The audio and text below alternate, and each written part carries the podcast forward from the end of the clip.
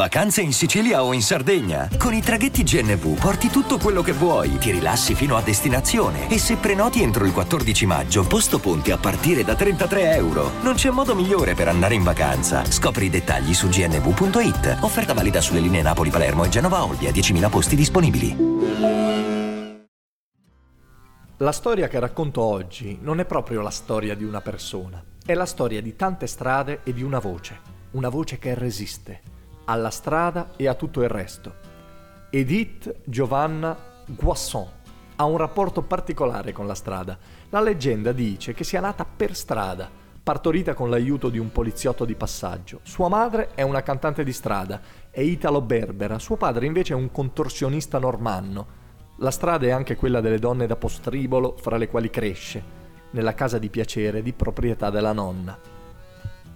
Sempre per la strada inizia a cantare a sette anni sceglie un marciapiede, quello al numero 72 di Rue de Belleville, e su quel marciapiede mette un cappello. I giorni fortunati pieno di monete, i giorni sfortunati vuoto. Il cappello come la pancia. E la sua voce è già lì, come un miracolo. Prima che lei abbia scelto qualsiasi strada, inizia a resistere ad una vita già durissima. È ruvida, dolcissima, dolorosa e insieme piena di gioco e di gioia di vivere.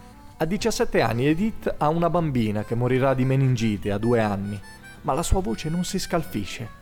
Assomiglia ad un usignolo, così almeno sembra a Louis Leplé, che infatti la soprannomina Piaf, che nell'argot parigino significa proprio usignolo, passerotto. Debutta nel 1935 con un abito nero di maglia, con le maniche corte, non per un fatto di moda, semplicemente perché non è riuscita a finire di cucirle.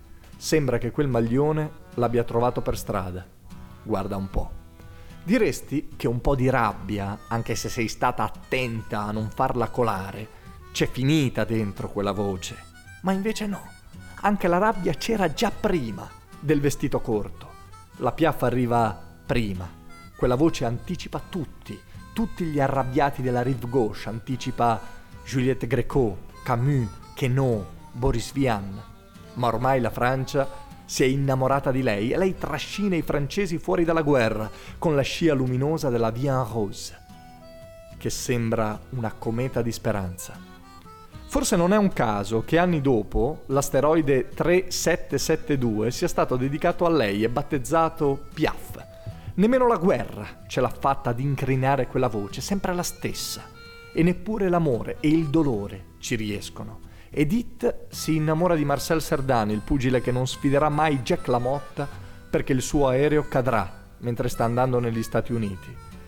Edith è distrutta dal dolore, il suo corpo e la sua anima, ma mai la sua voce, che canta ancora l'hymne à l'amour. Non ha avuto quella che chiameremmo una vita fortunata Edith Piaf. La sua esistenza è stata costellata da eventi negativi che l'hanno provata molto nel corpo e nello spirito. In una delle sue ultime uscite il filmato la mostra piccola e curva, magra e con le mani tremanti, ma quella voce che esisteva prima di ogni strada era ancora lì, sempre la stessa, inalterata, cristallina. E quello che la voce protagonista della nostra storia ha deciso di cantare come un ultimo regalo, come un testamento, è stato No, je ne regrette rien. No, io non rimpiango nulla. Vacanze in Sicilia o in Sardegna. Con i traghetti GNV viaggi in relax, porti tutto quello che vuoi e ottieni super vantaggi. Col nuovo programma Fedeltà MyGNV accumuli punti viaggiando, ricevi un cashback del 20% e tanti sconti a bordo. Non c'è modo più conveniente per andare in vacanza. Scopri i dettagli su gnv.it. E adesso un bel caffè finito. Perché rischiare di rimanere senza caffè quando puoi abbonarti a Caffè Borbone? Prezzi vantaggiosi, costi di spedizione inclusi, tante possibilità di personalizzazione e l'abbonamento lo sospendi quando vuoi. Decidi tu la frequenza, la qualità, scegli tra le cialde e capsule compatibili e crea il tuo mix di gusti e miscele. Mai più senza caffè con l'abbonamento Caffè Borbone. Tutte le info su caffèborbone.com.